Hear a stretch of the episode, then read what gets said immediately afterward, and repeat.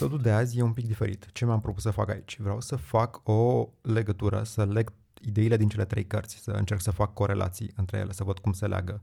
Ideile despre leadership, ce înseamnă un lider, ideile despre manipulare și suminare. Ce mai vreau? Vreau să uh, discut un pic despre podcast la nivel general, podcastul ăsta, ce mi-am propus eu să fac la nivel general. O să zic și uh, cumva indirect uh, câteva cuvinte despre cine sunt și cum poți lua legătura cu mine, care este adresa de mail unde îmi poți scrie.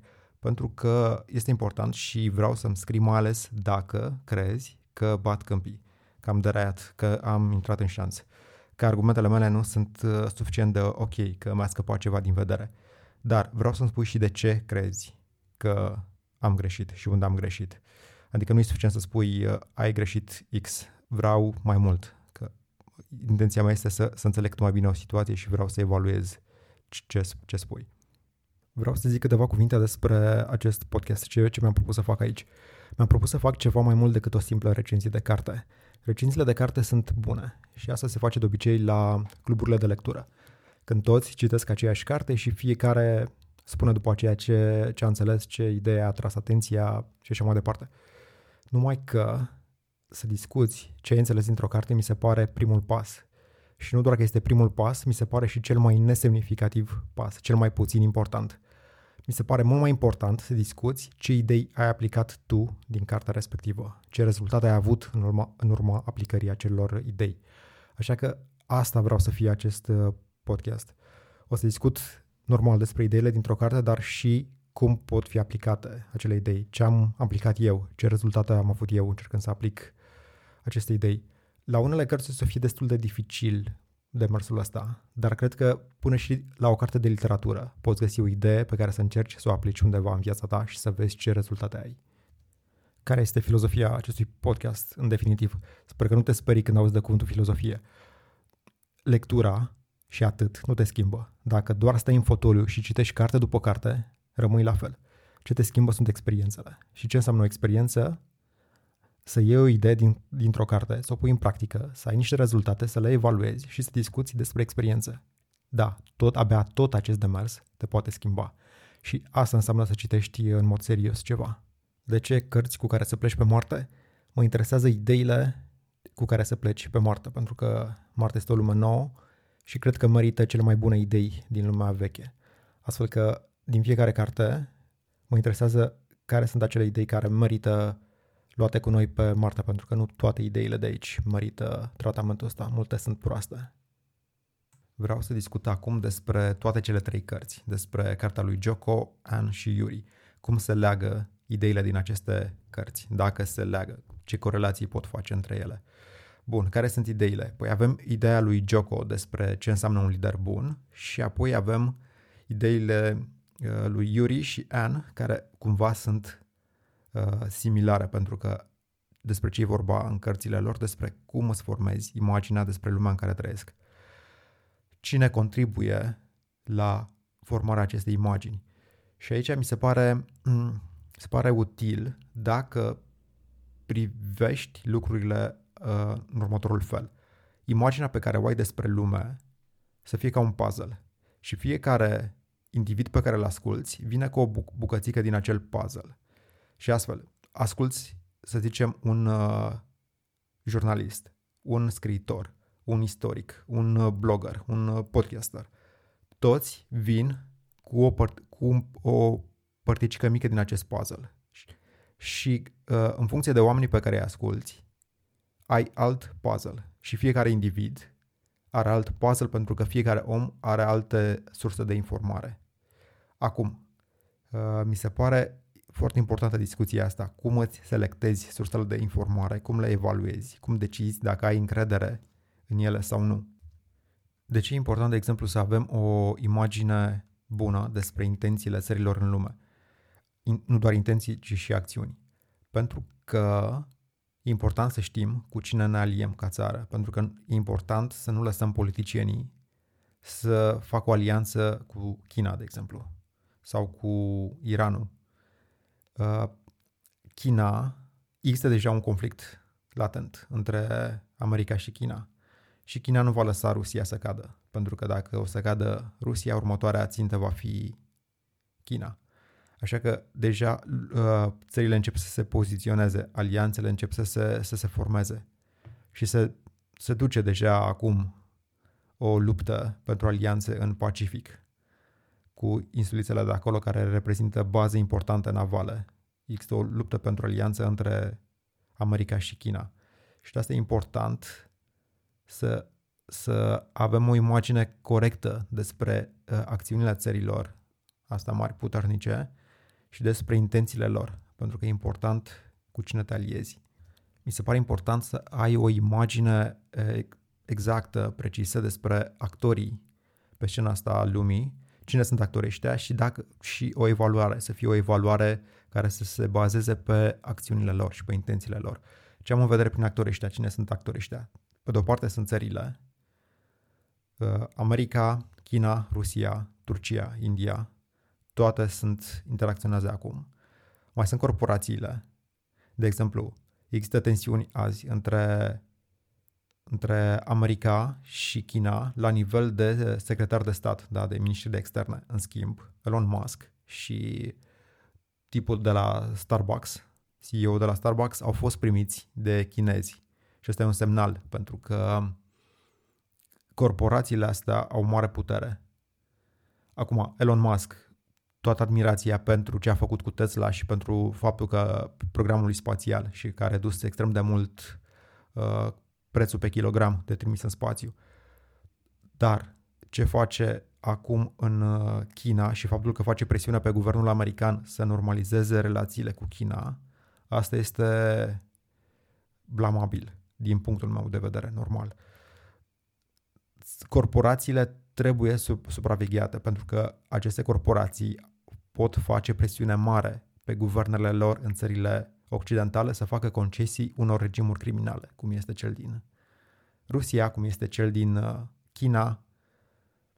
Nu, n-am uitat că au fost o mulțime de corporații în Germania și Italia care s-au opus sancțiunilor Rusiei pentru că asta le prejudicia interesele lor în Rusia și asta trebuie să știm lucrurile astea ca să, ca să decidem noi singuri cum tratăm aceste corporații. Da. Sunt o mulțime în Germania care sunt mai mult decât dubioase moral. Practic, ce zic, ce vreau eu cu toată discuția asta să zic? Vreau să zic că avem nevoie de informații. Și avem nevoie de informații complete, furnizate de niște jurnaliști care și-au luat meseria în, în serios. Și asta înseamnă să ne prezinte faptele. Faptele, toate faptele, în mod cât mai complet și obiectiv.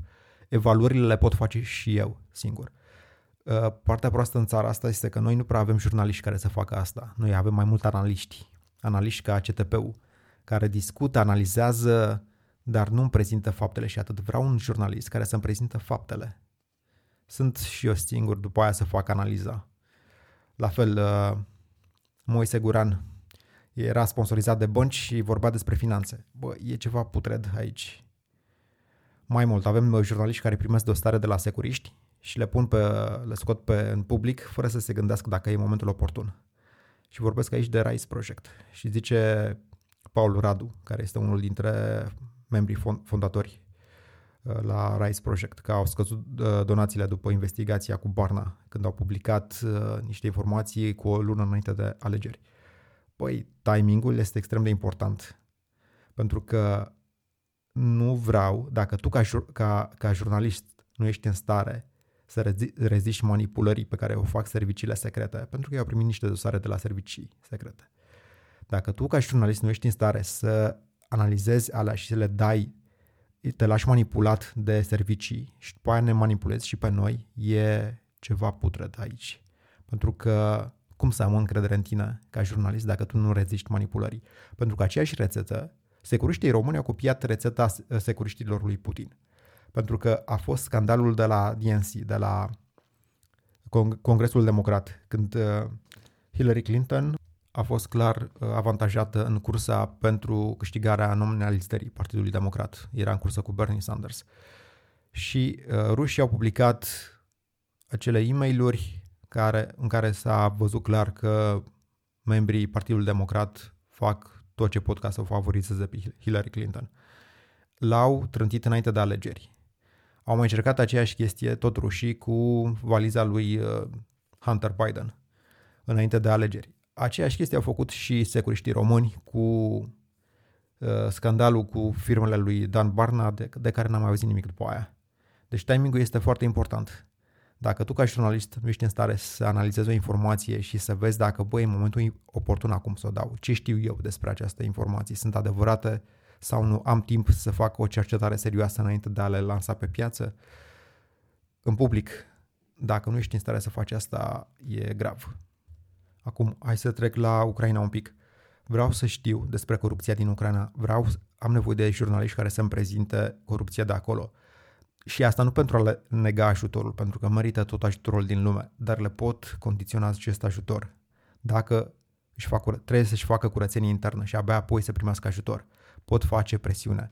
Adică, ce vreau să zic cu asta? Mi se pare important ca americanii, pentru că ei ajută cel mai mult pe ucrainieni, să nu facă aceeași greșeală pe care au făcut-o în timpul celui de-al doilea război mondial, când îl ajutau pe Stalin, fără să spună publicului american că e un compromis ce fac ei acum, că sunt într-o situație gri din punct de vedere moral, că ajută un criminal la fel de odios ca Hitler, numai că este care, dar numai că Hitler trebuie înfrânt și ne aliem cu Stalin pentru că Hitler are o armată mult mai bine echipată și avem nevoie de ajutorul lui Stalin, care este la fel de criminal și la fel de odios, ca să îl ucidem pe, pe Hitler nu vreau aceeași greșeală să se petreacă și în Ucraina. Adică vreau să zic, băi, uite, există corupție în Ucraina, îi ajutăm, punem niște condiții să scape de corupții lor și ideea este să ai o, o imagine cât mai exactă despre lume. Adică să nu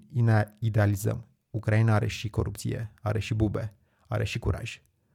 Mi se pare că în cazul cu Rise Project mi se, se aplică foarte bine ce spune Yuri. Pentru că cum te face o știre să te simți, să te, te face să te simți apatic, descurajat, atunci e o problemă. Pentru că prin acel dosar, care a fost, ce a încercat să se impună, care a fost imaginea pe care o vreau să impună, că toți sunt la fel de corupți.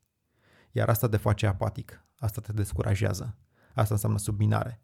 Pentru că nu sunt toți la fel de corupție, există grade de corupție, există nuanțe și trebuie să fim atenți la ele, pentru că e important, e important ce, vo- ce votezi. Și da, votezi răul cel mai mic, dar e important să faci distinția asta între rele.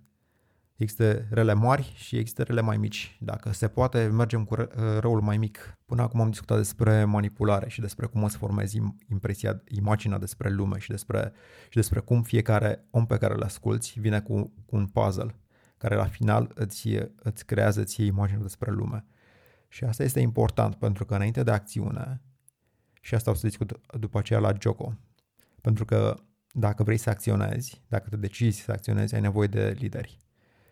Dar primul pas înainte de acțiune este să ai, să ai informații, să ai o imagine corectă despre lume. Și este important, cum zice Anne, să ai grijă cum încearcă cei din jurul tău, și mă refer la personalitățile publice, pentru că ei, ei sunt al treilea actor pe scena asta lumii, înainte de primul țările, corporațiile și apoi oamenii pe care îi asculți, care au voce publică. Așa, e important cum încearcă oamenii ăștia să-ți explice cauzele lipsurilor tale, a sărăciei tale, a lipsei tale de oportunități.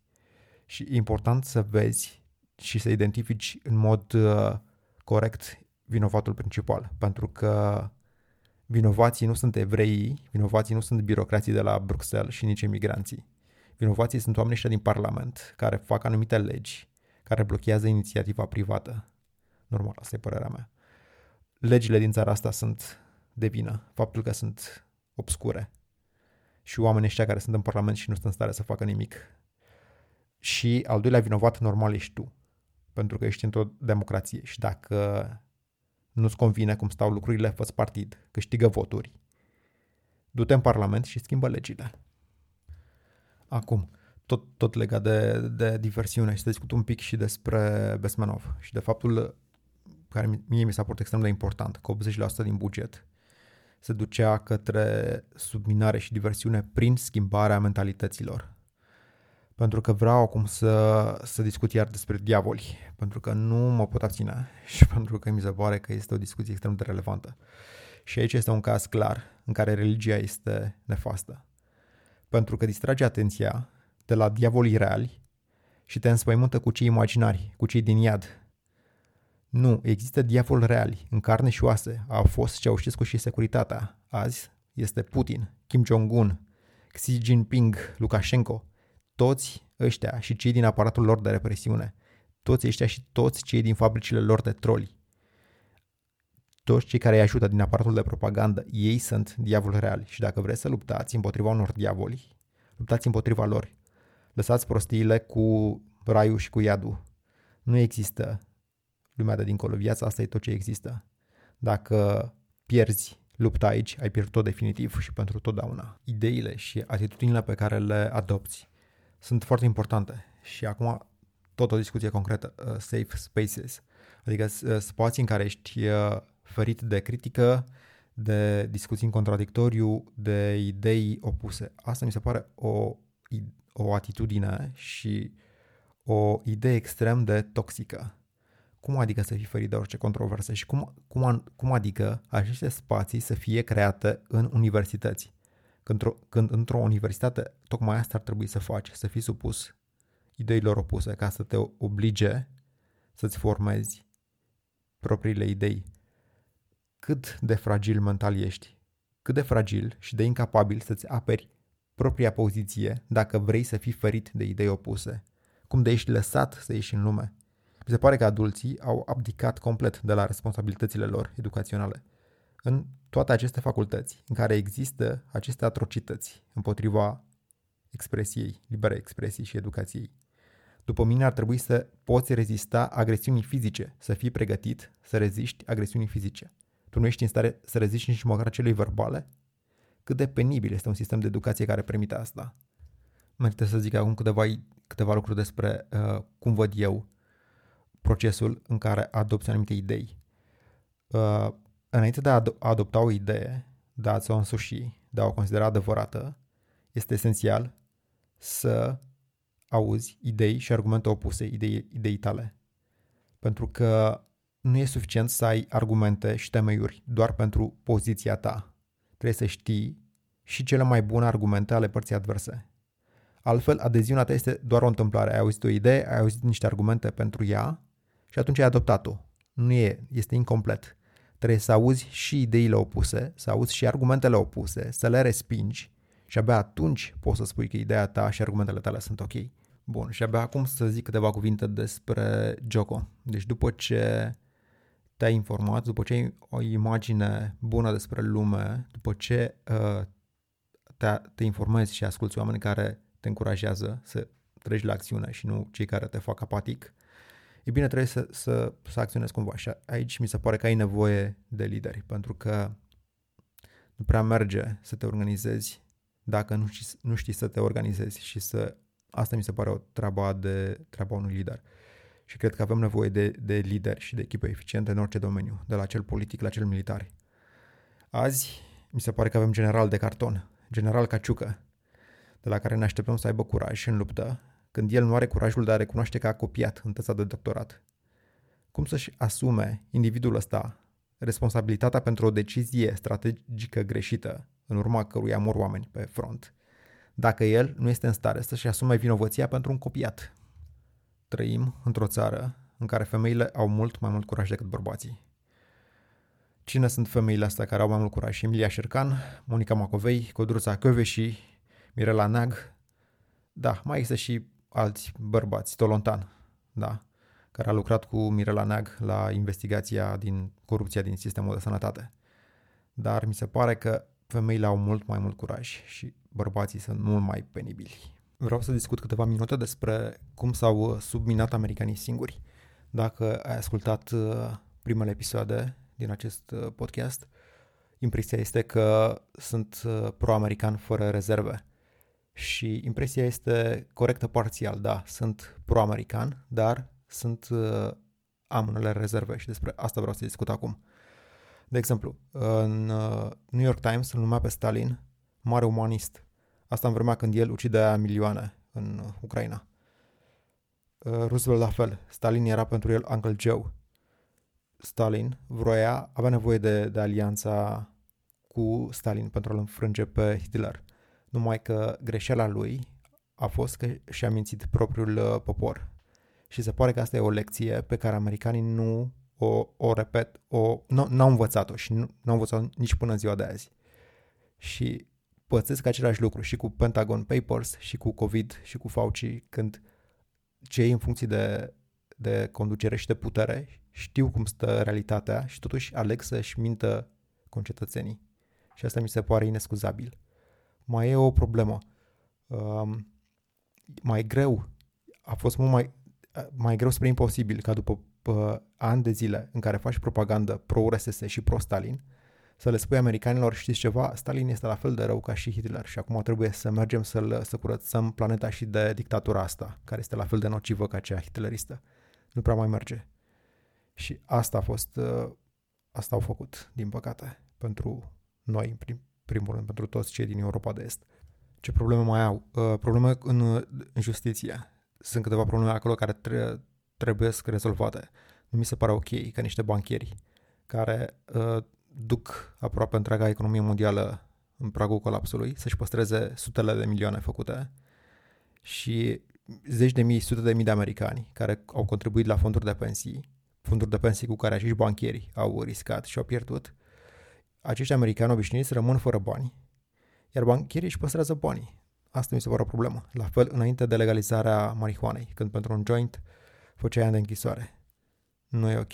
Aici au mare, sunt, au nevoie mare de reformă. La fel discrepanțele de, de câștig între un CEO, între un patron și un muncitor. Da, e ok, înțeleg să câștige șeful unei uh, firme, da, cel care a avut ideea, cel care a, a avut inițiativă să câștige mai mult, de 20 de ori mai mult decât un muncitor, sau de 30 de ori mai mult, așa cum câștigau acum 50 de ani, dar nu de 400 de ori mai mult, așa cum câștigă azi. Nimeni nu muncește de 400 de ori mai mult decât altcineva. Ce, ce probleme mai au? Uh, costurile medicale. Mi se pare că au scăpat de sub control, costă enorm. Nu știu exact sistemul lor cu asigurările medicale și ce se întâmplă de costurile au sărit, au explodat practic în uh, costuri pentru operații simple. Costă mii, mii de dolari. Nu înțeleg de ce se întâmplă asta. E o nuanță importantă aici. Știm de, despre aceste lucruri și eu vorbesc despre aceste lucruri pentru că și ei știu despre ele. Și știm pentru că ei trăiesc în societăți libere și au jurnaliști de investigație care discută despre aceste lucruri. Corupția din China și Rusia este mult mai mare, numai că evident nu, nimeni nu vorbește despre ea, pentru că dacă vorbești, vorbește o singură dată. Stau și mă gândesc dacă e nevoie să zic ceva despre mine și nu cred că mi se pare important. Cred că mult mai important este cum îmi argumentez eu ideile. Ce justificări, ce temeiuri am pentru afirmațiile mele. Certificările, diplomele, toate astea contează mai puțin. Dacă aș avea o diplomă de filozofie, un master în filozofie, aș fi mai demn de ascultat, de luat în seamă. Am lucrurile astea și ce dacă? Sunt doar niște hârtii. Ce contează este ce, ce spun și cum justific ceea ce spun. Contează că am fost profesor, nici asta nu contează. Uh, am un profund dispreț pentru acești toți profesorii din țara asta. Dacă aș avea puterea, aș concidia 99% dintre ei. De ce zic asta? Pentru că de fiecare dată când există, este o grevă, singurul lucru pe care îl cer este mai mulți bani. Asta e, tot de, asta e singurul lucru de care auzi. Sunt o mulțime de lucruri importante care trebuie rezolvate în sistemul ăsta de educație dar de care n-auzi, ci auzi des, despre bani. Cum, cum să vă dau mai mulți bani? Cine să vă dea mai mulți bani când jumătate, peste jumătate din țara asta citește și nu înțelege ce citește? Asta e problema cu educația. Dacă stai de vorbă cu niște elevi de clasa 8 și am stat de vorbă, sau de a 12 am stat de vorbă și cu ei, nu sunt în stare să facă o caracterizare a unui prieten. Să treacă dincolo de este 1,70 m și brunet și cu ochii căprui să treacă dincolo de descrierea fizică, nu stă în stare. Nu stă în stare să scrie trei paragrafe coerente. Pentru ce mai mulți bani? N-am auzit niciodată să zică să facă grevă pentru mai multă transparență în sistem. Să, să, să, să publice clar, fiecare școală să publice cum se cheltuie fiecare bănuț din școala aia, pe ce se cheltuie fiecare bănuț. Pentru că sunt școli în care se zugrăvește în fiecare an și în aceleași școli nu s-a mai cumpărat o carte în bibliotecă de 10 ani. Copiii se joacă cu aceeași minge jerpelită fotbal în curtea școlii. Nu există niciun fel de substanță în laboratorul de chimie. Nu mai zic de aparatură în laboratorul de fizică. Despre asta nu se discută. Orele, 50 de minute, niciun adult nu se poate concentra 50 de minute. Ce să mai zic de un copil? De ce nu militează pentru reducerea minutelor unei ore, de la 50 la 30? De ce nu cresc pauzele și în acele pauze să fie învățat să socializeze? Pentru că ce se petrece în recreații azi nu este socializare. Sunt o mulțime de conținutul manualelor, nu intru în discuția asta că mă întind ore în șir.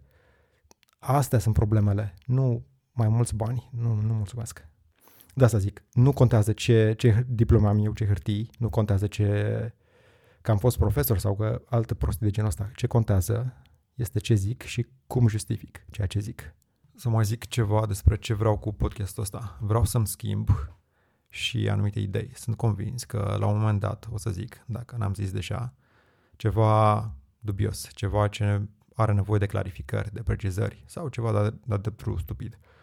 Ei bine, dacă reușesc să-mi schimb o idee, post podcastul ăsta și-a făcut treaba.